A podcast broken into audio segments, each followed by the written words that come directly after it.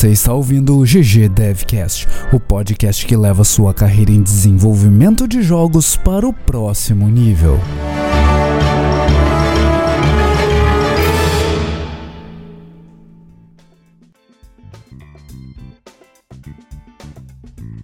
Fala galera, episódio 55 do GG Devcast começando comigo, o Juliano. né? Eu nem sei cadê o Monclaro. Olá. Você sabe cadê o Monclaro, Juliano? Olha, eu não sei também, mas eu, eu confesso que uma hora o Steam apareceu o pop-upzinho ali e tava jogando Rainbow Six. Depois eu não sei onde é que ele foi. Denúncia. Denúncia. cara, denúncia. Ele não tá live no Twitch, né? É bom dar Vamos ver se não Twitch. tá Ele lá. deve estar live no Twitch. Streamando. Eu, eu aposto que ele tá streamando, cara. Esse cara é muito cara de pau.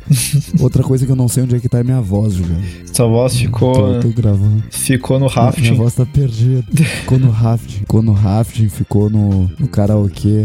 Coisa boa. Olha que safado, cara. Ele tá streamando mesmo. Sério? Ó, se, se tivesse uma, uma imagem, eu vou, eu vou postar a imagem, né? Se tivesse vídeo nesse podcast, a gente botaria ao vivo aqui o, o Monclar streamando, cara de pau, ao invés de estar gravando. Olha, e a gente vai ter que. contar, hein? Denúncia. Agora vocês quiserem, tem um outro canal pra vocês comentarem também, que é a Twitch do Monclar. Vocês têm que ir lá e dizer assim, ó, vai gravar GG Devcast. Vai gravar o programa, né? Mas eu, eu prefiro quando o GD não tá por aqui, né? Porque daí a gente faz um programa mais, mais rápido. Dentro do, é mais dentro do curto, escopo. né? Ele fala menos dentro do escopo. Mas e aí, Juliano, como é que tá essa vida? Eu tô muito bem aqui, eu tô num setup improvisado aqui, eu peguei uma luminária que veio junto com o apartamento que eu tô, aí botei um papel branco aqui nela pra fazer um difusor e colei Ei. o microfone também embaixo, que daí junto com isso eu tenho todo o setup aqui. O, o setup do Juliano tá melhor que o meu, cara, porque no meu setup o microfone fica bem na minha cara e fazer live vai ser bem legal. Tem uma haste bem na minha frente, assim. Show de bola. E sim, ô Juliano, você falou da minha voz sumir. Ontem fizemos rafting, cara. É. Show de bola. Recomendo. Quem nunca fez, vá fazer rafting. Vá fazer esporte de aventura que é maneiro, é massa pra caceta. A gente Adrenalina. foi lá pra Três Coroas, cara. Com Três Não Coroas, coisa boa. lá. Três Coroas é onde fica o É templo budista. legal. Isso, exatamente. E aí tem o, o rio Paranhana, lá é um rio bem tranquilo, assim. Pessoal, eu falei com algumas pessoas que estavam receosas e tal. Ah, fazer rafting, pô, dá muito medo fazer isso. Uhum. É, é muito assustador. E, e a realidade é que o rio é bem tranquilo, assim. É um, é um rio que, de acordo com o instrutor, lá é categoria 2 ou 3. Uhum. E quanto mais alta a categoria, mais difícil é o rio, mais técnico é o rio e mais arriscada é a descida. A gente desceu o rio sem virar bote, nem nada. Me enganaram, eu me molhei. Eu, eu não queria me molhar, né? Eu fui fazer rafting. Sério que tu não ia se molhar seco. não, rafting? eu não queria me molhar, cara, né? Pô. Você tem que vida, compartilhar a sua foto Sacanagem. lá do raft depois no post. Eu, eu vou botar no, no episódio do. No post desse episódio aqui. Balde sendo E. baldeado de água. Isso, exatamente. Ficou bem legal, tem várias fotos bem legais. E pior, a gente antes de fazer o rafting foi fazer paintball também. Nossa. A gente jogou paintball e aí chegando em Porto Alegre de volta, era oito e pouco da noite, fomos pro karaokê pra encerrar a noite com chave de ouro, né? Então minha voz acabou. Caramba. Voltei pra casa, era quase 5 da manhã e estamos aqui gravando, né? Não estamos fazendo stream de Rainbow Six como certas pessoas por aí. Haja energia pra fazer tudo isso, hein? De energia, mas né? A vida é curta demais pra gente não fazer as coisas. Tá Tem que certo, fazer é isso mesmo. né? Tem que sair fazendo. E vá fazer esporte aventura. Esporte aventura é massa. Não tenha medo porque não machuca É, muito, né? Eu, eu, nesse instante, parece que eu fui atropelado por uma carreta. coisa boa. Tava com dor em músculos que eu nem sabia que existiam. Nossa, os músculos do rafting, você tava com dor. Do rafting, do paintball, do karaokê. Do karaokê, sem voz. Sem voz. É, eu também tava praticando um esporte ontem na, na cidade baixa aqui de Berlim, que Você tava fazendo Um levantamento, levantamento. De, de copo. né? Aliás, eu tenho que Não, não. mandar, mandar um pedido de desculpas universal aqui agora pra Bruna. né? desculpa, Bruna. Eu não queria acertar seu braço duas vezes, nem sua perna. tá? Foi sem querer. Querendo, Nossa, talvez. agressões. É, ela, tá, ela tá com vários, várias marcas de, de tiro do paintball, né? Que, Ah. que a gente fez de bermuda e camiseta. Quer dizer, eu não, né? Eu peguei calça e, e o casaco lá, porque, né? Eu tenho medo de tomar uma bolinha na- no braço. É, tal, mesmo no calor, né? Né, mesmo no calor, se, é se protejam no paintball. Só que a Bruna não usou proteção nenhuma. E aí, né, eu, eu sou meio maluco do paintball. Então apa- apareceu só aquela silhuetinha assim do lado do, do um, de um containerzinho. Tum, tum, tum. Era, era a Bruna, ela tomou vários no, no braço, na perna e tal. Eu, eu tomei um tiro na nuca, Juliano. Você sabe como é que você toma um tiro na nuca? Ah, deixando a nuca exposta. É, é, mas tipo, você sabe que os dois times avançam um contra o outro, né? E, Sim, e que é sim. proibido um time Ah, passar pro nossa. campo do outro, né? Sim, sim. Não, não tem como tirar, levar tiro na nuca. É, Você tem quando rola friendly fire, né? Ai, A- meu abraço Deus. pro Juan, obrigado. Nossa. Juan me deu um tiro na nuca, cara. Assim, ó. Precisão absurda ao usar uma arma de paintball. O pessoal tava bem Tem, treinado. tem, tem Friendly Fire no, no Paintball. Tá ativado o Friendly Fire. Tá ativado Friendly Fire, você tem que tomar cuidado. Tá ativado Friendly Fire e colisões com inimigos e amigos, né? Se você não pegou a Sim, referência, sim. vai jogar um CS lá que você vai entender. Mas, ô Juliano, você viu que, que o pessoal ficou muito feliz que a gente voltou, Juliano? Que bom, né? Ainda bem. Ainda bem, né? Já pensou, pô, não tá nem sentindo falta. Pode É. acabar essa porcaria aí e seguir pra outra coisa. Vamos fazer joguinho e tal, né? O que, que é o GG Devcast mesmo? Pra que gravar isso aí? Nem grava É. nada. Mas valeu pelo carinho, pessoal. A gente viu todas as mensagens de, de apoio e a gente pretende não parar de gravar mais, né? Não, É isso aí. não dá pra prometer assim, né? Com toda a força do mundo, mas a gente vai, vai se esforçar pra não parar de gravar. Já estamos com vários episódios gravados aí também, então Já estamos com vários episódios gravados. estamos um, um Quem, quem viu a live, vou, vou reiterar, né? A gente fez o último episódio com a, a Carol Lescher. Tem mais gente agendada pra, pra vir falar com a gente aqui no programa. E a gente já tem, não sei quantos episódios a gente vai ter quando esse episódio for ao ar, né? Mas sim, a Uhum. gente tá mantendo um buffer de, de episódios, dois, três episódios à frente. Então, isso é um, é um ponto importante, inclusive, pra gente lembrar os nossos ouvintes. Talvez o seu comentário, a sua mensagem apareça dois, três, quatro programas à frente, porque a gente tá mantendo essa gravação constante, então a gente tá gravando sempre que dá, pra gente ter Sim. episódios prontos pra não, não deixar de postar toda semana, como a gente vinha fazendo até setembro do ano passado. Então, se seu comentário não Exatamente. aparecer, não se preocupa, ele deve aparecer dois, três, quatro episódios à frente do dia que você postou. Com essa priorização da frequência que a gente tá fazendo também, ah, a gente tá gravando muitas vezes com menos um integrante, né? Como foram todos os episódios desde que a gente voltou do, Exato. ah, do, do. Exato. É Mas pior, assim, né? faz parte. Até agora não estivemos os três gravando. Eu não, não tinha me É. tocado disso. E pode acontecer de, de a gente fazer gravações também solo. Né? Eu, eu, pelo Pode menos, acontecer. tenho. tô escrevendo um episódio que eu vou gravar solo. Eles queiram, eles não queiram, eu vou gravar igual e vou postar Olha eventualmente. E, e pode acontecer da gente gravar solo. Então, pra gente é mais importante manter a frequência do programa e, e publicação de conteúdo semanalmente do que ter os três integrantes presentes, né, Juca? A gente sabe que, óbvio, a discussão é muito mais legal quando estamos os três juntos, mas a gente também sabe que deixar o nosso público sem conteúdo é muito ruim. Então, a gente mantém a conversa com a comunidade mais do que entre a gente.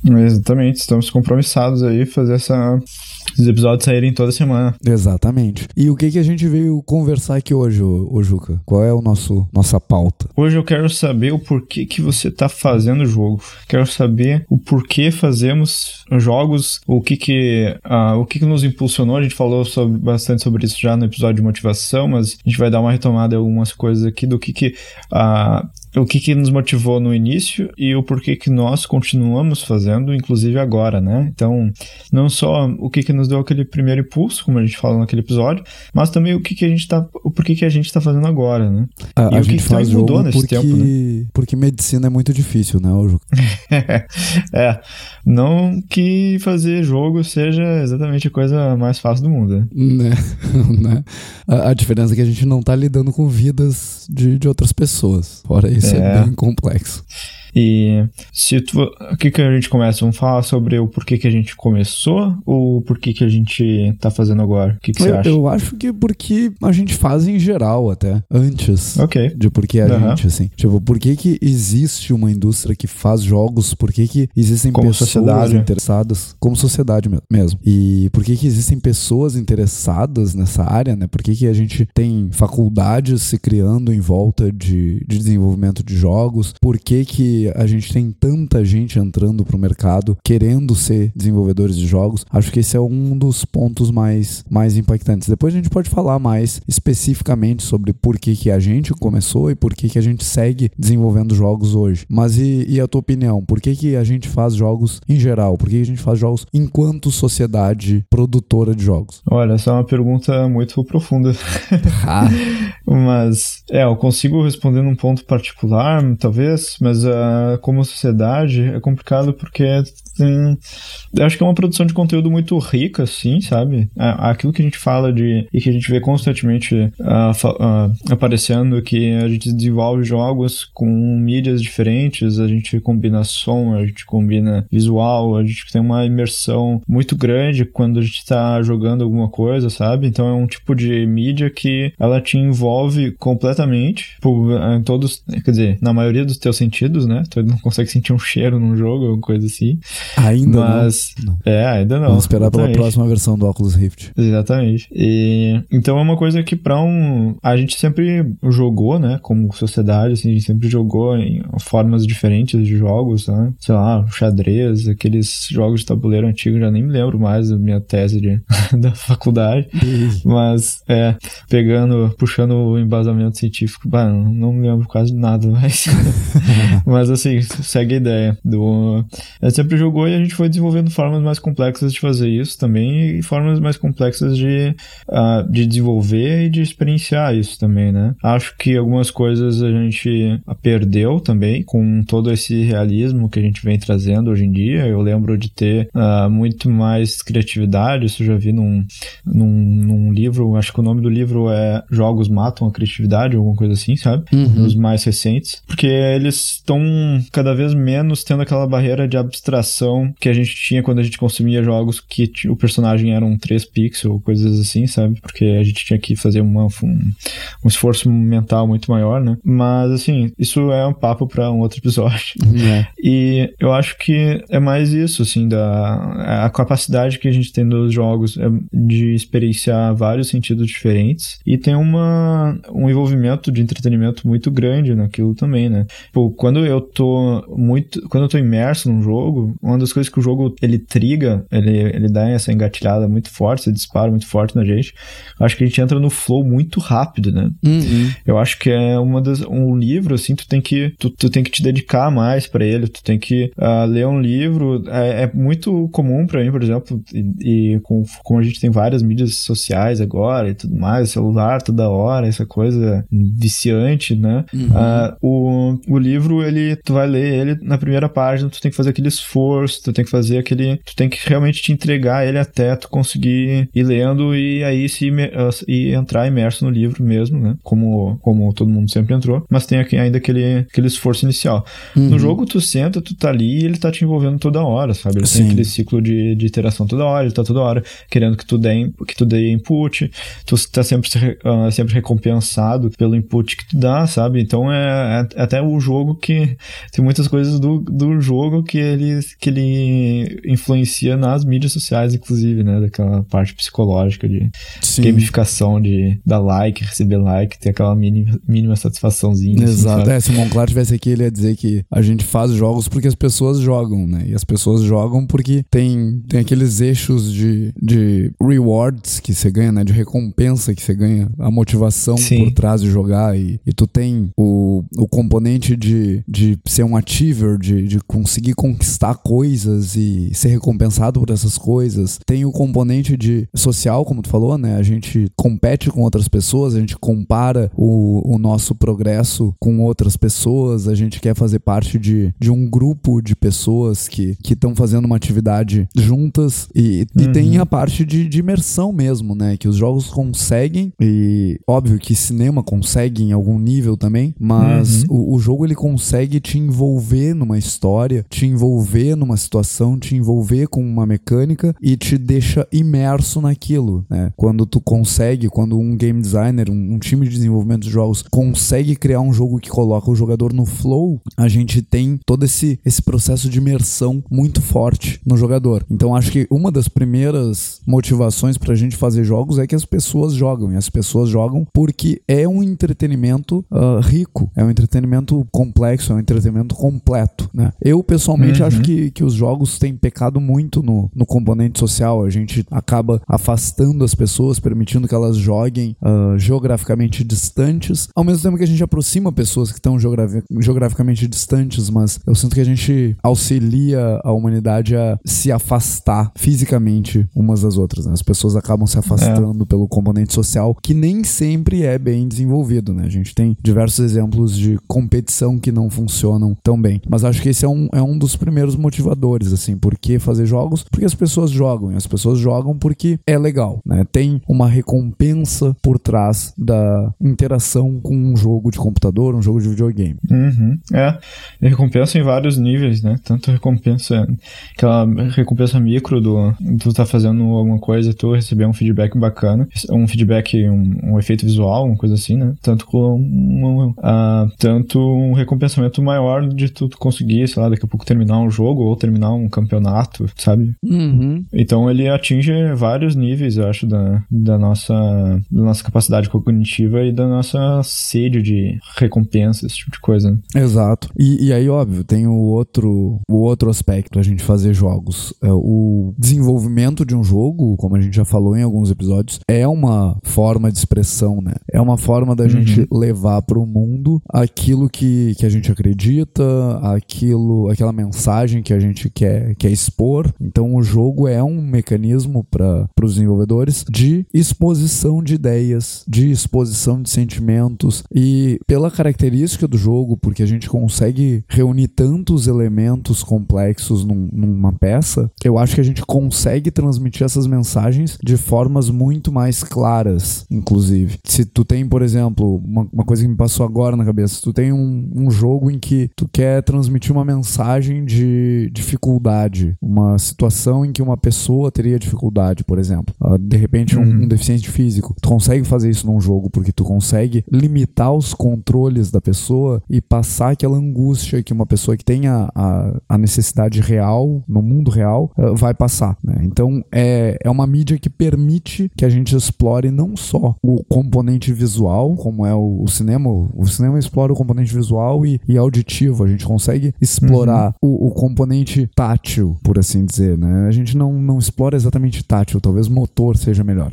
É, motor. É, uhum. a gente explora o componente motor, a gente explora a interação com o jogo também. E aí a gente consegue trazer uma riqueza maior na, na interação, a gente consegue produzir outros tipos de sentimento na pessoa. Quem nunca jogou, jogando um jogo, teve aquela frustração porque o controle não respondeu imediatamente quando tu apertou o botão. Esse tipo é, de, de reação. Lag. Lag, por exemplo. Lag é, é uma reação negativa, é, é um efeito de condições adversas que não estão sob controle do, do desenvolvedor. Não sempre, uhum. pelo menos. Mas quando isso é proposital, quando eu faço isso porque, sei lá, eu tô jogando um jogo de tiro e eu quero produzir maior riqueza na interação do jogador quando ele sofre dano, quando ele toma um tiro realmente. Eu posso atrasar os comandos uma vez que ele tenha tomado um tiro. Eu posso fazer com que virar para esquerda não funcione mais, eu posso fazer com que o comando responda de forma errática. E aí a gente vai produzir Sim. ansiedade, a gente vai produzir angústia no jogador. E esse é o objetivo. Tu acabou de,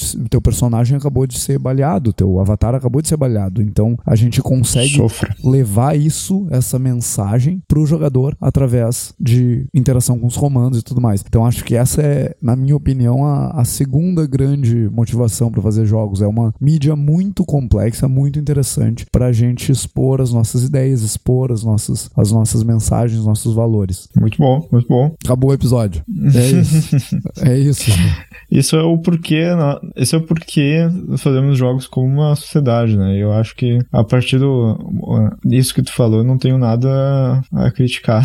É. nada Obrigado. a adicionar também. E, mas assim, você acredita que eu tava pensando sobre o desenvolvimento dos jogos também e sobre o próprio experiência de jogar, você acredita que quando a gente faz jogos como indústria daí, como quando, quando alguém escolhe desenvolver jogos, essa pessoa ela tá de certa forma procurando uma experiência às vezes, né? Isso é bem comum de, de ter a mesma experiência que ela joga dentro do desenvolvimento, né? Ela tá tendo querendo, querendo ter a mesma experiência, sei lá, imersiva ou de recompensa toda hora durante o trabalho dela também, né? Então a gente escuta muito aquela. aquela. como é que é?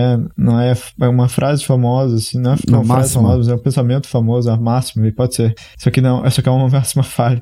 que dizem assim: uh, ah, eu quero ser. Quando eu era criança, eu queria ser testador de jogos. Eu queria. Quero ser testador de jogos pra ficar o dia inteiro jogando, né? Isso daí é bem comum. É bem escutar, comum, né? E... Bem estereotipado. E a pessoa se frustra. É muito quando ela eventualmente vira testador de jogo e descobre que é um trabalho, como qualquer é, outro. Exatamente. E... Se ela conseguir entrar com esse mindset, né, na indústria, ela vai se, ela vai se frustrar ela vai bastante. se frustrar bastante. Infelizmente. Ou felizmente também. Então, mas eu, eu acho que as pessoas entram pra indústria, aí a, essa vontade de realizar aquilo que impactou a infância, a adolescência delas, é óbvio, um dos principais fatores. A pessoa teve experiências super positivas com, com jogos, ela teve um impacto muito grande na sua infância e adolescência pelos jogos. Os jogos estavam uhum. lá nos momentos de descobertas pessoais, inclusive, né? A pessoa tá crescendo, amadurecendo seu, seu pensamento, seus sentimentos, e ela tá interagindo com aqueles jogos. Então, a, aquilo tem um apelo emocional muito grande pra pessoa. Né? A pessoa fica presa, de certa forma, a, a esses produtos, a essa mídia. E muita uhum. gente é. entra na indústria com esse objetivo. Nossa, isso era tão legal, isso me fez tão bem, eu quero fazer isso também, né? Sim, é. Eu, pra mim, para mim isso pode ser até meio inocente da minha parte.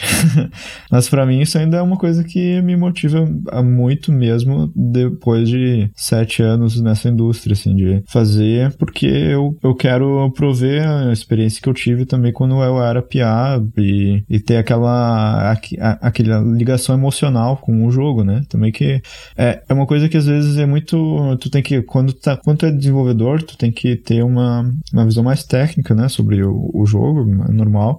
Mas é aquela coisa assim que tu teve uma. Como tu tem uma experiência muito pessoal com aquilo, com aquele produto, ou daqui a pouco é uma música, uma coisa assim. Se alguém falar mal uh, daquele produto, você, você fica muito, muito chateado também, né? Mesmo assim, você vê um filme, você adora aquele filme, e aí a crítica diz assim: ah, esse filme aqui é um negócio, é um. É muito ruim. É, é muito ruim, é uma das piores coisas que já foi feita esse ano. e aí. e aí a gente acaba. E a gente tem isso porque a gente uh, tem essa ligação muito forte com os jogos também, né? Imagina alguém, alguém falar mal do, do jogo que a gente jogava na infância. Ou a gente já fez várias críticas aqui, ó, jogos que a gente jogava e não era, e não era aquela. E não era aquela experiência. Não era a melhor experiência do mundo, tipo, tava uma, era um começo de uma indústria, mas, mas na hora era, era uma coisa muito nova, era muito legal, muito bacana e a gente tem uma baita experiência com aquilo. Então, eu acho que quando a gente tem essa experiência tão significativa com jogos, a gente traz isso e a gente, isso nos influencia para ser desenvolvedores, uh, com certeza isso, isso, tem um papel muito importante no, na nossa escolha profissional, né? A, a, outras pessoas têm esse mesmo tipo de experiência com música também, eu, te, eu escutava músicas e teve aquela, a, aquela sensação de que, tá, essa é, essa que eu quero ter, quero poder produzir essa mesma experiência que eu tô tendo agora. E quando a gente vai para a indústria, a gente pensa que talvez a gente vai ter essa experiência meio que gratuitamente, sabe? A gente vai, ah, aquela experiência que a gente que eu tinha quando eu tava jogando vai ser a mesma experiência que eu vou ter trabalhando. E a gente toma isso como garantido, mas não é bem assim. Só que ainda assim, ainda ainda nesse ponto, ainda acho que a gente tem como, ainda acho possível a gente ter uma experiência semelhante no desenvolvimento de jogos ao que a gente tem quando a gente está jogando. Ah, tem muitas coisas do desenvolvimento de jogos que são muito semelhantes a, ao consumo de jogos, né? Então, por exemplo, para mim, como eh, eu vou falar mais sobre a minha área, porque é, é isso que eu conheço mais, né? Mas como artista técnico, por exemplo, a gente tem muitos puzzles para resolver no dia a dia, a gente tem muita, uh, tem muita coisa mudando toda hora, tem software 3D sendo lançado todo ano, a gente tem features novas, a gente tem consoles que eles, ainda que a frequência deles são lançadas de 5 e 5, sei lá, 8 anos, não sei, depende muito. A gente vai ter consoles e, e, e o próprio celular também, né? Desenvolvendo para essas plataformas, features novas de, de PC e tudo mais. Tudo isso faz com que a dificuldade no desenvolvimento seja. Uh, tudo isso agrava na, na, na, dificuldade do desenvolvimento, né? Consoles sendo lançados com frequências, novos softwares sendo lançados, eles nos trazem esse desafio e nos, e nos tiram da zona de conforto de ter que fazer sempre a mesma solução, sabe? Produzir a mesma solução. A gente sempre tem que ver problemas e pensar em como resolver eles são sempre problemas novos. A gente está cada vez vendo problemas mais novos e, e muitas vezes mais complexos do que os problemas que a gente via antes. Porque mesmo que a gente ganhe daqui a pouco uma, um, uma plataforma com mais capacidade gráfica, a gente vai querer fazer mais coisas neles, sabe? E a gente ganha mais conhecimento naquela plataforma. Então, mesmo que, sei lá, um console foi lançado há 5 anos, há 8 anos, a gente começa a realmente conhecer o hardware e desenvolver bem ele mais pro final do ciclo dele, né? Quanto mais tempo ele tá no mercado, mais a gente conhece, mais a gente consegue tirar aquele suco, né, do, do hardware dele. Então, isso é muito parecido para mim com a parte de jogar mesmo, porque tudo bem que não é a mesma frequência que a gente tem num jogo, né? A gente não tem aquele ciclo de, de desafio e de feedback que a gente tem num jogo que acontece lá de uh, alguns ciclos de segundos, mas no desenvolvimento a gente tem isso em torno de, sei lá, semanas ou dias, não sei. Mas a gente tem isso também. Então, para mim, quando eu tô desenvolvendo, eu não encaro aquilo como um jogo, mas a resposta emocional que eu tenho, eu ainda identifico que ela é muito semelhante. Eu, eu, eu vejo um problema, eu vejo alguma plataforma que não consegue renderizar uma certa quantidade de pixels, ou eu vejo uh, algum, algum conteúdo que precisa ser otimizado, eu encaro aquilo como um desafio, como a gente cai num jogo, e eu tenho uma resposta emocional muito positiva quando eu consigo resolver aquilo. Então é aquele ciclo assim de frustração, de nossa, eu, talvez eu não. Isso daqui tá muito difícil, talvez não tenha como ser resolvido, e aí quando acha a resposta, aí, nossa, coisa maravilhosa, tá funcionando e tal. Sinto muito bem, sinto muito orgulhoso. Então, isso do desenvolvimento de jogos, acho que a gente ainda. E provavelmente isso, isso deve aparecer em outras profissões também, né? Então, essa parte de ciclo de recompensa e tudo mais, em vários aspectos da vida, na verdade, né? Mas durante o desenvolvimento, ainda acredito que se a gente olhar com uma visão mais menos inocente, na verdade, não, uma visão, uma visão mais madura do desenvolvimento, a gente vai conseguir ter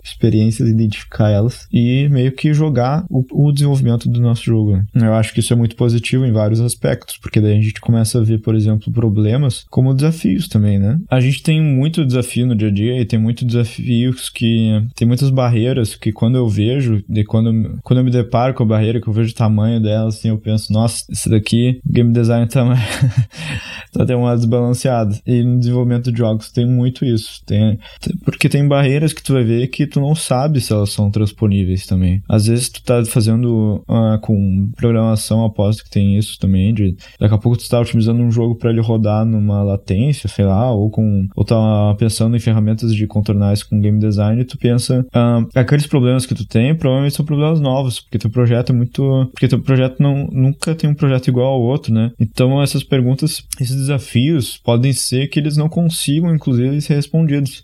Então tem algumas barreiras no desenvolvimento de jogos que às vezes elas parecem que. E talvez elas realmente, às vezes, não tenham resposta. Às vezes tu vai ter que viver com aquele blocker, com, aquele, com aquela dificuldade. Ou tu vai ter que assumir que beleza, tu vai ter um jogo e vai ter uma, talvez em alguns momentos, uma experiência uh, ruim por causa de um problema de latência, alguma coisa assim, que é uma limitação específica do hardware, ou, ou é alguma coisa que no design que vocês pensaram não tem como resolver, sabe? Então esse tipo de barreira nos dá aquele. nos dá uma insegurança muito grande, porque, nossa, tu tá desenvolvendo um jogo, tu vê uma dificuldade dessas, uma limitação que pode ser ou da plataforma ou do jogo, como eu tô falando, mas quando a partir do momento que você consegue você consegue vencer aquilo e, e consegue daí a, a deixar o teu jogo otimizado ou arranjar o resultado visual que tu estava querendo ou fazer a mecânica que você estava pensando ela realmente ela se desdobra do jeito como você estava pensando ou melhor ainda aí é uma sensação muito positiva. E no desenvolvimento a gente tem muito isso a gente tem perguntas que elas ainda não foram respondidas. A gente a gente está no dia a dia tendo desafios que é,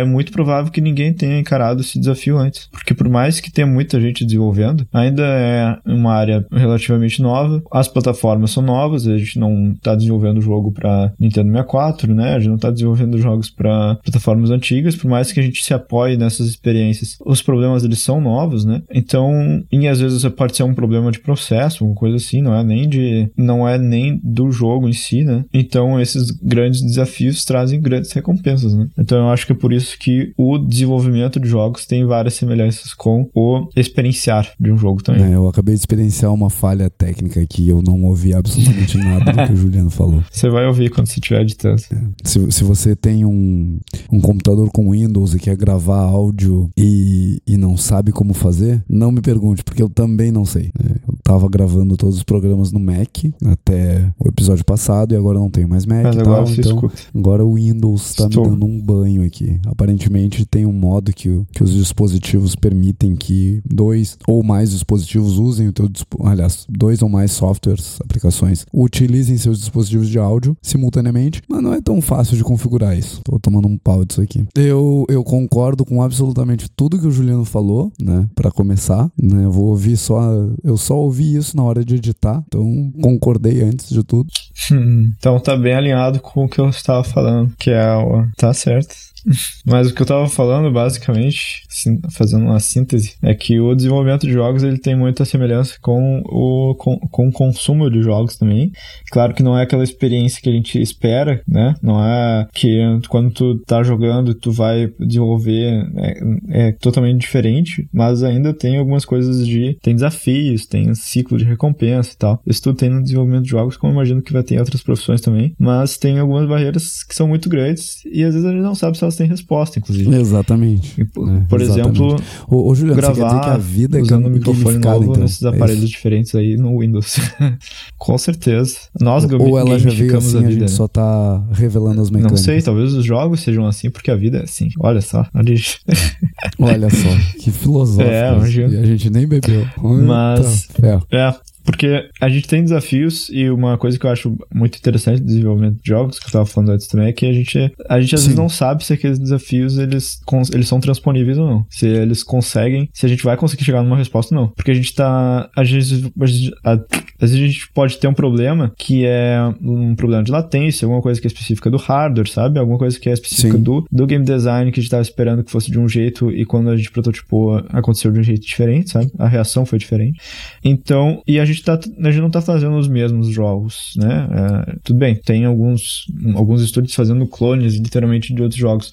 Mas todo jogo tem alguma coisa diferente, né? Não, não faria sentido fazer um jogo completamente igual. Todo jogo tem ah, algum visual diferente, vai para alguma plataforma diferente, ou tem alguma mecânica, ou o ambiente de desenvolvimento é diferente. Então, alguns desafios, quando a gente vai encarar, a gente não sabe. De repente, esses desafios, eles realmente não, não tem o que fazer. E isso é, pode ser desanimador quando você está desenvolvendo, mas pode ser também muito recompensador depois que tu consegue achar uma resposta. Uhum. É bem verdade. É bem verdade. O, esse, esse lance de desenvolver jogos é muito parecido com, com jogar. É, é uma das coisas que, que me motiva realmente, porque tu tem um, um ciclo de recompensa bem claro quando tu desenvolve um jogo. Tu passa um ano, dois, três anos fazendo aquele produto, lança e aí tu recebe um feedback positivo ou negativo Uhum. da comunidade, mas tu recebe um, um feedback. Então, e- esse ciclo ele é bem parecido com o que tu tem nos jogos, né? Tu jogando, tu vai ah, avançar ao longo de uma fase, chegar no final e aí tu vai enfrentar um, um chefe de fase e ele pode ser fácil, médio, difícil. Se ele for muito difícil, tu vai ser derrotado e vai ter que voltar. No desenvolvimento de jogos é a mesma coisa. A gente termina um jogo, se a, a comunidade achar que o jogo não, não valeu a pena, eles vão falar mal do jogo e a gente vai ter que voltar e fazer outro jogo diferente. Hum? Então é, é bem parecido mesmo. Tem um outro aspecto que, que eu não, não sei se tu falou, que é uma variação ainda do fazer o jogo como forma de expressão, e é um, uma das que eu escuto bastante de desenvolvedores, principalmente uhum. desenvolvedores novos. As pessoas fazem jogos porque o jogo que elas queriam jogar não existe. Né? Isso também acontece bastante. Eu, sei lá, tenho uma ideia de uma mecânica, ou eu, eu tenho uma ideia de uma modificação em cima de um jogo que eu gosto muito, e ninguém na indústria que, que já está estabelecida tem interesse nessa ideia ou tem interesse em fazer a modificação que, que eu gostaria. E aí eu vou lá e eu entro para a indústria de desenvolvimento de jogos para que eu possa fazer esse jogo. E aí, com isso em mente, eu vou tentar fazer esse jogo ou não. E normalmente o que acontece é a pessoa não consegue terminar esse jogo, porque quando ela começa a desenvolver jogos de outras pessoas, ela, ela acaba. E aí, com isso em mente, eu vou tentar fazer esse jogo ou não. E normalmente o que acontece é a pessoa não consegue terminar esse jogo, porque quando ela começa a desenvolver jogos de outras pessoas, ela, ela acaba presa para fazer jogos. Eu vi que tem uma quantidade gigantesca de, de coisas envolvidas no desenvolvimento de jogos, e aí eu percebo que, ah, sim, tá, eu entendi agora por que, a minha ideia nunca foi feita, ou por que, que a, a minha modificação não faz sentido, e aí a pessoa acaba pendendo pro lado de, ok, eu vou fazer os jogos que, que são realmente, que vão ser realmente impactantes para nossa sociedade. Sim, é, o,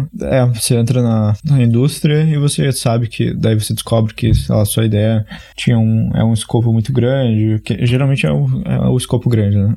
Ou tem alguma complexidade. É, geralmente o pessoal vem com MMORPG e aí o escopo é grande mesmo. Eu acho que o MMORPG não é mais board, acho que o MMORPG é porque a gente tá velho, né? Eu acho que agora deve ser uns Fortnite. Fortnite com alguma Isso, variação. Agora, agora eu quero fazer um Battle Royale. É, exatamente. Quero fazer um Battle Royale. Que deve ser. Que é a coisa mais simples do mundo, tem, né? né? Olha, eu, eu acho que um Battle Royale é, é mais simples que um, é. que um MMORPG. Tu tem um, um contexto, uma quantidade de jogadores menor, uh, tu não tem persistência entre, entre partidas. Hum, então sim. é um escopo menor. Né? Talvez a, a comunidade esteja percebendo que não vale a pena. É. Ir tão longe. Tem que ser roots agora, tem que querer fazer o MMO. Isso, agora nas entrevistas, quem não me disser eu quero fazer um MMORPG, tá errado. Quer fazer Fortnite, já não. já perde pontos é. ali na, na hora de ser entrevistado. Mas e, é, para mim, o... eu tive essa associação com. Porque a gente tem esse ciclo de uh, desenvolvimento e, desafio e recompensa, no, claro, no lançamento do jogo também, né? Que nem tu mencionou. Mas eu acredito que a gente tem um pouco no dia a dia também. Quando eu comecei, eu comecei com textura procedural, assim como eu tava de. Quando eu de fato comecei num, num estúdio, né? E a, a textura procedural para mim foi uma coisa que era muito parecida com o jogo, sabe? Era algoritmo, uhum. era resolução de puzzle, era aprender um pouquinho mais e conseguir fazer coisas melhores e ter uma, um resultado visual cada vez melhor, sabe? Sim. Então, isso, eu não sei como é que é nas outras áreas, assim, de, nas outras indústrias, como é que é esse ciclo de recompensa.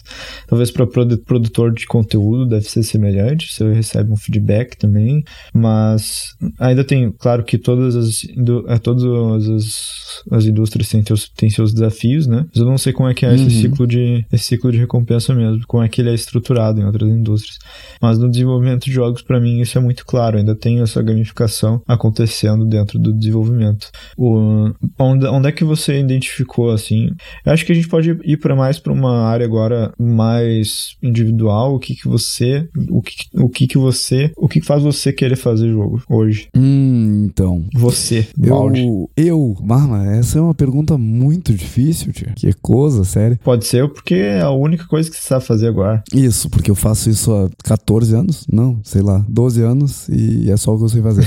não, não, não é por isso. Claro. Na, na verdade, hoje eu faço jogos porque eu percebo o impacto que jogos têm na nossa sociedade. Eu faço jogos porque eu entendo a importância dos jogos para as pessoas que jogam. Então eu tô lá no primeiro grupo que faz jogos como uma, uma mensagem, talvez. E também porque eu aprendi a, a me esforçar pelo sonho dos outros. Isso pareceu meio bizarro, mas né? Hum.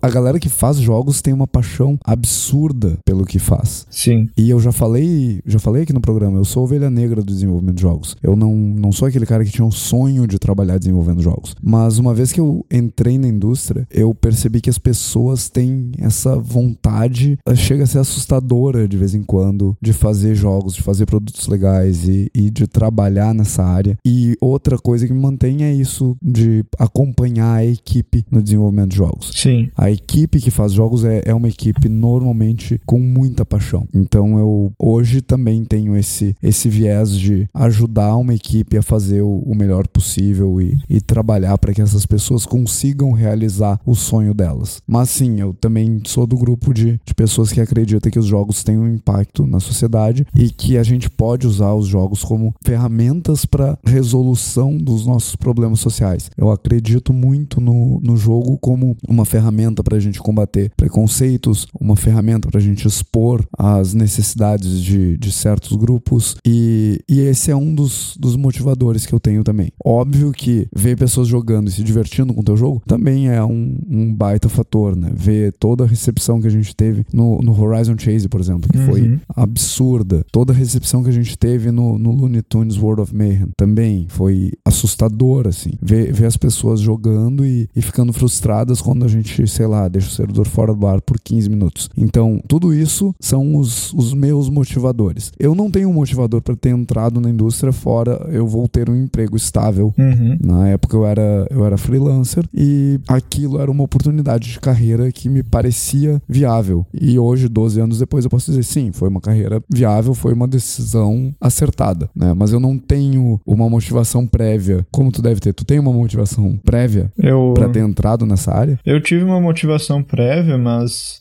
pra mim eu fui meio que me identificar. Não foi uma coisa externa, eu acho. Acho que foi uma coisa muito interna. De aquilo que eu tava fazendo, eu vi que eu tava fazendo bem, sabe? Então, Aham. eu- e eu gostava daquilo que eu tava fazendo. Então foi uma coisa mais assim de. Mais simples também, assim, sabe? De tipo, eu tô fazendo isso agora. O que eu tô fazendo agora, o que eu tô produzindo agora, eu tô gostando de fazer isso. Eu tô gostando de fazer isso que eu tô fazendo. Eu tô sentindo prazer nisso. E, e, e foi basicamente isso. Eu me identifiquei muito com o desenvolvimento em si. Quando eu comecei na indústria, eu mal tava jogando o jogo, na verdade. Eu, na verdade, eu jogo muito. Eu jogo pouco, inclusive hoje, assim. Ah, O, o jogo, o jogar não me, não me encanta tanto quanto produzir, quanto o desenvolvimento. Tantantan.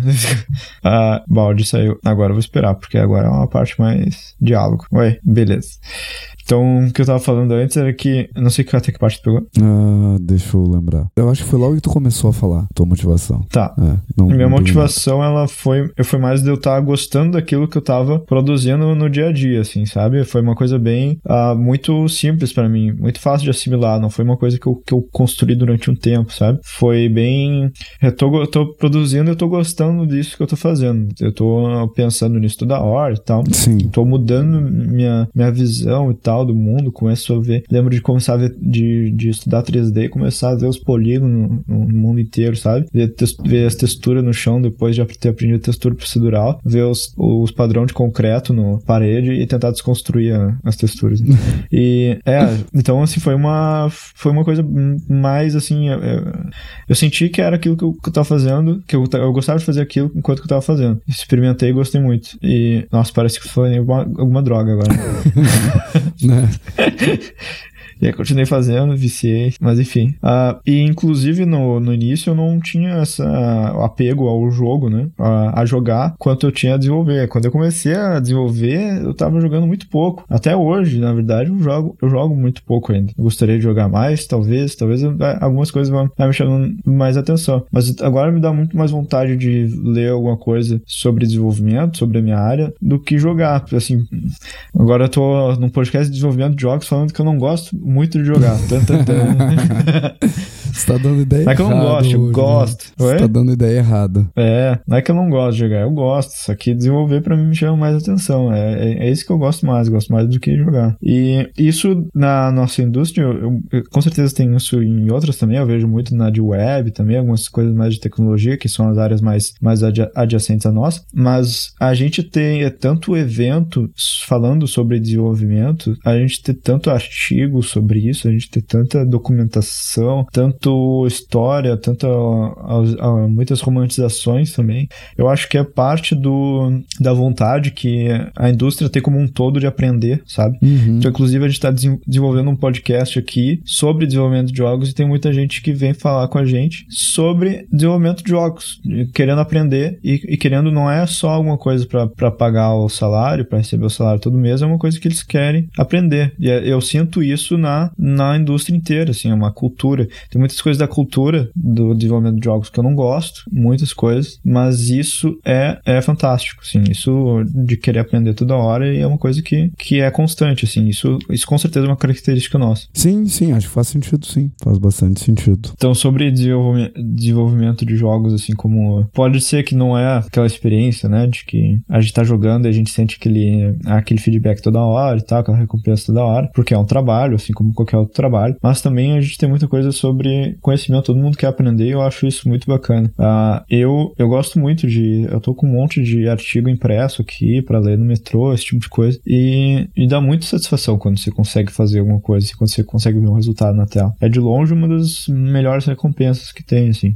E eu acho que, inclusive, isso daí vai em linha com o fato da gente fazer o podcast, né? Sim. Porque eu, eu não sei se em outra indústria a gente teria um podcast. A gente fosse, sei lá, engenheiro civil, a gente não teria um podcast. Porque talvez o interesse pelo conhecimento não, não seja tão grande. Talvez não seja exatamente isso, mas a, a forma de, de transmissão desse conhecimento que, que é bem única também na nossa indústria, né? A gente tem muita mentoria, a gente tem muitas pessoas que são altamente especializadas e Sim. são os grandes gurus da indústria. E é dessas pessoas que emana o conhecimento do desenvolvimento de jogos, né? Talvez outras áreas não tenham tanto isso, porque o conhecimento já está estabelecido e tudo mais. E aí tem menos envolvimento pessoal na uhum. transmissão do, do conhecimento. Acho que isso é, é sim um dos pontos que nos leva a manter o podcast funcionando também, né? É. Essa vontade de todo mundo de buscar conhecimento. Se não houvesse demanda, a gente faria igual, acho. Mas seria, seria uma situação bem diferente, assim, fazer o podcast só pra gente. Talvez a gente não se esforçasse tanto para gravar toda semana, por exemplo. Sim, sim. Então... É, uma, é uma coisa que pegando nesse ponto aí, é, é uma vontade nossa também da, de chegar algumas coisas, firmar algumas ideias com mais certeza, né? A gente vai conversando com outras pessoas e vai firmando algumas ideias, algumas opiniões nossas sobre o que, que a indústria é, né? E o desenvolvimento de jogos é também, porque como é uma coisa muito nova, tem muita coisa abstrata ainda, tem muita ideia que não que está sendo formulada ainda e, e, é às vezes pode ser desconfortante, né? Uhum. Então quando a gente discute sobre isso, discorre sobre isso, conversa e a gente vai chegando em pontos pontos iguais, a gente vai tendo uma noção melhor do que, que é o desenvolvimento de jogos, não só técnico, né, mas como indústria também. E eu acho que quando a gente tá, quando a gente compara assim com outras áreas e eu tô vendo, eu tô trazendo uma visão de fora, né? Mas a gente não tem, por exemplo, ah, um sistema de, de acúmulo de pontos no currículo como tem tanto em outras áreas, sabe? Por exemplo, a gente Sim. não tem, a gente não põe no, no currículo, talvez possa botar, talvez seja relevante, mas a gente não põe assim, ah, a gente foi na GDC, viu não sei quais palestras, ganhou um certificado e isso tá aqui, sabe? Então, uhum. isso é muito forte nas outras áreas, né? É um negócio assim, tu tem que fazer isso pra tu ganhar pontos no teu currículo pra te dar vantagem de contratação. Mas quando eu tô aprendendo, claro que eu, eu quero aprender coisas para ser um candidato melhor também, né? Para ser um profissional melhor. Mas eu tô principalmente porque é o que eu quero aprender mesmo, é o que eu, é o que eu gosto de fazer, sabe? Sim. Não tô indo lá para pro meu currículo ficar melhor. Meu currículo ficar melhor é uma coisa excelente, né? Eu, eu adoraria cada vez mais melhorar o currículo. Mas eu tô fazendo isso inicialmente porque eu gosto. Senão eu não teria saco, iria, iria de cara feia lá, sei lá.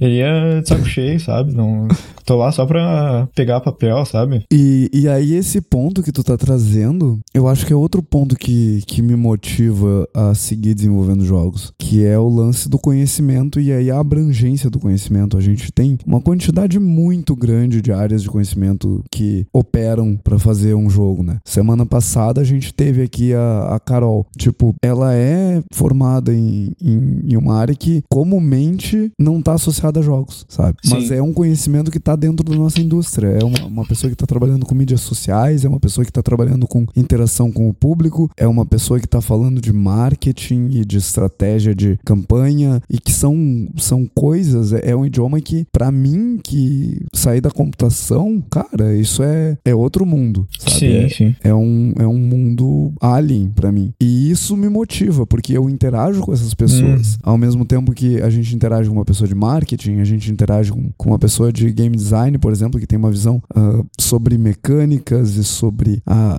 a escrita criativa, sobre roteiros. E aí, roteiros, a gente indo para a indústria internacional, a gente vai falar de ter roteiristas trabalhando dentro da, da empresa uhum. e de ter pessoas que são especializadas em escrever. E aí, a gente tá trabalhando com cinema, de repente, e tipo, é muita coisa. É muita coisa. E para mim, eu, eu gosto muito de aprender, eu gosto muito de, de saber não só da minha área, mas de todas as áreas. Talvez esse tenha sido um dos motivos para eu demorar tanto na faculdade, né? Que eu tava sempre aprendendo coisa que não, não devia. e a indústria de desenvolvimento de jogos me propicia interagir com profissionais das mais diversas especialidades, com os mais diversos conhecimentos, com as mais diversas experiências de vida. E, e isso é muito engrandecedor. Trabalhar com esse tipo de profissional, com profissionais diversos, sabe? Eu chego na, na empresa, se eu quiser não falar de programação o dia inteiro, eu consigo não falar de programação o dia inteiro e Uhum. ainda ter aprendido um monte de coisa. Sim, é, eu lembro de estar ouvindo o episódio que vocês gravaram com a Carol e tá pensando assim, nossa, mas aí tem, tem muita coisa pra aprender ainda, tem pô, a, a síntese que foi mostrada em vários lugares, assim, pensando, nossa, mas, sim, mas tem muito, muita coisa pra gente falar de cada um desses pontos ainda, né? É uma quantidade de conteúdo muito grande né? e uma, uma área que é, ah, que, que também, é, pra mim, é muito nova, porque eu não conheço nada, né? E a gente tá aqui ah, divulgando podcast e tal, tá botando post, tá fazendo site, achando que a gente tá fazendo as coisas certas, mas não tem nada a ver. Às vezes.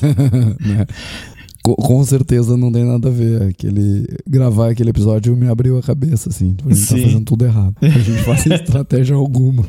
É, exatamente. Eu, eu não falei isso no episódio pra não, não pegar mal, né? Finge que a gente sabe o que tá falando. É, é, mas Hum, isso do. bom. É legal, a, da, é isso que a área de desenvolvimento de jogos nos permite, né? Também. é, e ainda tem muito daquele. A gente vê isso no desenvolvimento de jogos e mais acho que em outras áreas também, mas aquela coisa de. aquele preconceito assim de, ah, tu tá aprendendo uma coisa diferente vai acabar que nem um pato, faz tudo, mas não faz nada.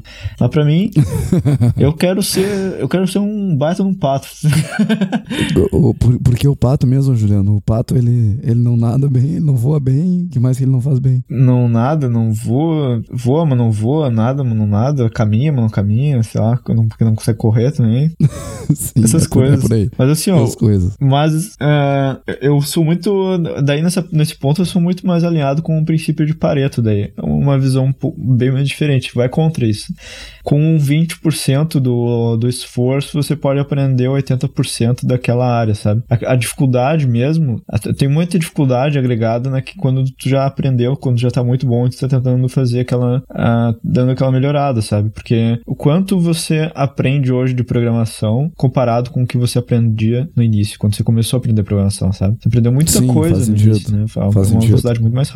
Então, pra mim faz muito sentido. Ou, ou seja, eu posso fazer medicina ainda, Juliano. Olha, talvez eu você eu consiga conseguir fazer. 80% das cirurgias. Não, mas com alguns anos, olha só, mas você consegue fazer um curso de primeiro socorro se você consegue fazer muita coisa com o curso de primeiro socorro, né? É, isso é verdade. Isso é bem verdade. Já, já fiz isso. É, sim. Dá pra E- evitar que uma pessoa morra. É, exatamente. Então, olha só, não é um conhecimento importante ter. É, alguns É defendem que, conhecimento super que, isso, que isso deveria ser, né, tá na escola também, né? Mas aí é outros. E- Eu outras sou um questões. desses. né? Um desses. Mas, por exemplo, eu tô aprendendo investimento agora, não tô fazendo. na- Não tem, não tem muito a ver com desenvolvimento de jogos. Só que é, que é, é pa- é parecido Claro com que jogar tem, também. cara. Tem, tem economia em jogos. É, é, pode- é ver. verdade, não tem nada a ver com o que eu faço hoje no desenvolvimento de jogos, então. Mas, sim, é economia, né? E, Economia em jogos, sim. e eu parei, e eu tava, e antes eu pensava assim, eu, ah, mas eu não vou aprender isso daí porque eu vou ter que gastar muito tempo e não vou conseguir ter muito retorno. Mas na verdade, se eu estudar sobre investimento, por exemplo, durante um mês, dois meses, três meses, eu já vou poder ter um retorno muito maior do que eu ficar, do que eu nunca fazer nada, passar minha vida inteira com esse preconceito, sabe? De que eu tenho que ficar muito tempo estudando assim. Se eu parar e estudar um pouco sobre isso e adquirir um conhecimento necessário só para manejar minha vida financeiramente, ah, financeira, por exemplo, já vai ter um avanço muito grande. Então, acho que então esse princípio assim de estudar um pouquinho sobre coisas diferentes e ter um bom retorno sobre isso é muito legal porque, por exemplo, isso do investimento, estudei um mês e agora consigo ter uma visão melhor da onde alocar meus recursos. Daqui a pouco vou estudar mais um pouco, vou ter uma noção ainda melhor de como op- operar melhor em, em em- mercados mais arriscados. Mas assim, é, dá pra fazer isso com o esporte, por exemplo. Aprende, aprende, sei lá, fica um mês aprendendo sobre esporte e muda a tua vida, ah, muda a tua rotina física do teu dia a dia, sabe? Sim. Passa um tempo aprendendo uma coisa pra te ter um retorno muito maior sobre aquilo. Então eu acredito que, assim, a gente tem que aprender sobre um monte de coisa diferente mesmo. Totalmente excelente, cara. Tem mais algum ponto, Juliano? Hum. Você acha que você mudou a sua visão de o porquê você desenvolve jogos a- a- conforme o tempo pa- passou? Eu acho que não, na real. Quer dizer, É, eu talvez. talvez, talvez o lance de, de pensar mais na equipe tenha mudado ao longo do tempo. Uhum. E, e, obviamente, né, eu aprendi a gostar da área. Eu aprendi os porquês seguir na área, né? Começou como é um emprego e virou, não, é minha carreira, que, que tem uma diferença sutil nisso. E, Sim. E, e eu fui aprendendo, óbvio, a, a me interessar pela área e eu tive que buscar motivações para seguir interessado na área, porque eu realmente gostava da área e eu queria continuar. Então, sim, vem mudando ao longo do tempo. Começou como um emprego e, e virou uma carreira por todos os motivos que a gente trouxe, né? Pelo fato de poder estar muito perto do público, muito próximo do público e com isso conseguir transmitir uma mensagem legal para esse público e conseguir fazer alguma diferença na sociedade. O fato de interagir com uma quantidade de profissionais com conhecimentos dos mais diversos possíveis e o fato de trabalhar com uma equipe que normalmente, e aí eu tô fazendo uma generalização, óbvio, mas normalmente uma equipe de desenvolvimento de jogos tem muita paixão. E, e essa paixão também é,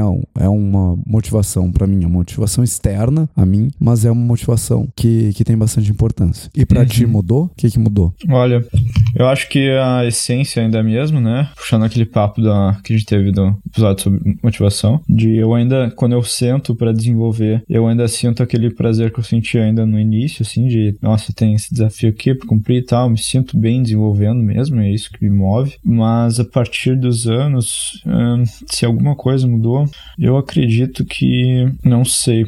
eu acho que desde o início eu tava querendo aprender muito e eu ainda quero aprender muito, né, ainda agora. Eu lembro que uma coisa que eu falei quando tava no início, que a única coisa que eu não queria perder era, era a vontade de aprender, sabe? Sim. E, e no desenvolvimento de jogos não tem. Acho que se tu perder a vontade de aprender, você vai ter que mudar de indústria, ou sei lá. Porque é muito, muito maleável toda hora, tem que, tem, tem que ter alguma coisa nova, sabe? É alguma coisa nova se, se apresenta. Mas isso não mudou. Então, acho que não. Acho Legal. que talvez minha visão, minha visão de trabalho, assim. Quando eu comecei, eu ainda queria passar 12 horas, 10 horas desenvolvendo jogos por, por dia, e isso amadureceu, a minha visão amadureceu em relação a isso. Mas isso foi muito rápido também.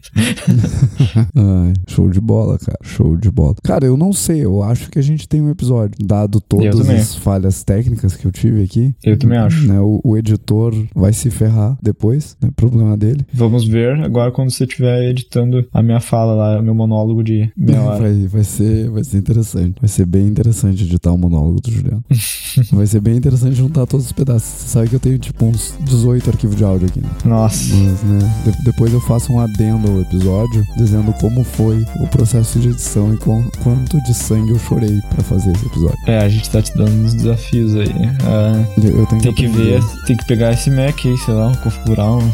Não, cara, deve ter uma configuração, não é possível. Eu sei que Macs são melhores para trabalhar com áudio, mas não é possível que um computador com Windows não funcione também. As pessoas Olha, trabalham usando, com Windows. Eu tô usando o computador com Windows aqui, sempre usei. Olha aí, é, é eu que não sei configurar alguma coisa. ah, sensacional. Ô, ô, Juliano, faça as honras. Se as pessoas quiserem entrar em contato com a gente, o que, que elas têm que fazer? Por onde elas podem falar com a gente? Pega um pombo na rua, treina ele e aí. treina ele, manda um pombo correio. Um pombo correio você pode usar o Twitter, né? Que é um pássaro também. O, você pode mandar um tweet pra gente. Olha só. Isso aqui é uma livre associação. Uh, pode mandar um tweet pra gente, uma DM no Twitter também. Você pode mandar uma mensagem pra gente no Facebook. Enquanto que você tá lá, você pode nos seguir no Facebook também e dar um follow no Twitter. Você pode também uh, mandar um comentário no, no site. Se você quiser dar uma olhada nos episódios que a gente já lançou no YouTube também, estão lá. A gente ainda vai atualizar lá, botar conteúdo novo. A gente tá no Instagram também. Eu tenho algumas ideias aqui de fazer de, de update pro Instagram também, que eu vou ainda. O, o Balde nem sabe, eu vou discutir com ele ainda também. Você pode mandar mensagem lá também. Nós estamos em, em, em, tudo isso aí, incluindo, acho que já falei do site também, né? Sim, ggdfcast.com.br barra 055, a entrada direta para esse episódio. Lá você Perfeito. acha os outros episódios também. YouTube, você falou? YouTube falei. Uhum. YouTube, Twitch. Twitch não falei, você pode assinar lá, que eventualmente estaremos fazendo lives lá. E o único jeito que a gente tem hoje de te falar que nós vamos gravar é pelo Twitch. Fique É atento lá. verdade, é verdade. Aí receber uma mensagem lá, e pelo Twitch, Twitter, na verdade, a a gente gente não anuncia. tá, Quando a gente não tá no Twitch, o Monclar tá no Twitch, então... né, Exatamente. Você fala com Você já também. pode seguir o, o IKGM lá no Twitch e dizer assim, ó, vai gravar o GDevCast. Isso, isso. Grava um episódio enquanto que você tá jogando aí. Show de bola, cara. Show de bola. Se o senhor não tem mais nada pra adicionar hoje, por mim é GG, cara. Por mim é GG também. GG.